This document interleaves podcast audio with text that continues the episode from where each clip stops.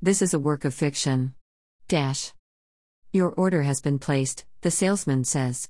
Thanks. When will it be delivered? You should get it in about a month. A month? I need it for college now. The line clicks. He's hung up on me. I call back to speak to somebody in customer service. After waiting on hold forever, a woman answers. I ask her if there's any chance they can expedite my order or something. What's the order number? Ah, he didn't give me one. I need it in order to find the order. Can't you find it with my name? I'm afraid not. Every customer is given an order number. Can I speak to your supervisor, please? I'm sorry, I can't hear you, she says, and I hear another click. I'll have to ask mom if I can use hers. I go into the living room, but dad isn't there. I look at the clock. It's 1:30. He must be on a Zoom call. Should I risk knocking on mom's door? I go into the hall and approach the bedroom door. It's closed. What if Mona's sleeping? Mom'd kill me if I woke her up. I hear the toilet flush and water running. A few seconds later, Mom comes out of the bathroom. Hi, Mom. How's Mona? Mom looks stirred but smiles at me and says, Sleeping. That's good. Can I borrow your laptop, please?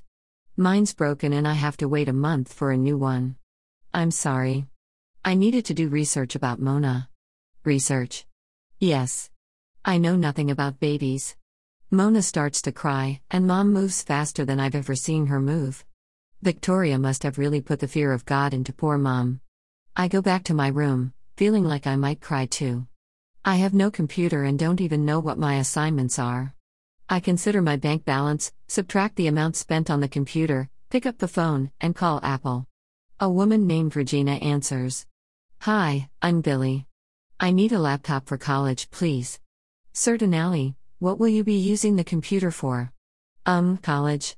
What are you studying? Lots of stuff. This is my first year. Our MacBook Air is light and portable, and can handle basic computing tasks. Since you're a student, you get a discount. Does that sound good? Yeah. When will it be delivered? In two weeks. I need it now, please. Is there anything you can do?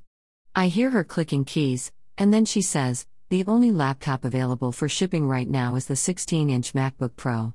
It's a great machine, but even with the discount, it's quite expensive. It's a high end model, she tells me the price, I count to 10 and order one. I make sure that I ask for an order number. When I get off the phone, it's after 2 and I'm starving. My cell phone doesn't have a good data plan, so I can't use Google to research dinner out of the freezer, but maybe there'll be instructions on the packages, and I think mom has some old cookbooks somewhere. I go into the kitchen and open the freezer. I want meat, vegetables, and starch. I see a package of frozen peas. The instructions aren't as complicated as I thought they'd be. Same for a package of frozen fries and some seasoned chicken. If this is so easy, why don't I know how to cook like mom does? I've eaten this kind of stuff since I can remember. I'm loading up my plate when dad staggers into the kitchen. He looks like he's just woken up after a night of drunken partying. He doesn't do that, but I've seen how it looks in movies. He sits down at the table and puts his head in his hands. Are you hungry?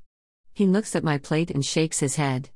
In the awkward silence with him sitting there, it's hard to eat, but I have to, and I don't want to waste this food. Why can't he go sit in the living room? He obviously doesn't want to talk, and he's not getting a coffee or even a glass of water, so why does he have to sit here and make me feel like I'm doing something wrong? Then it gets worse. Part 4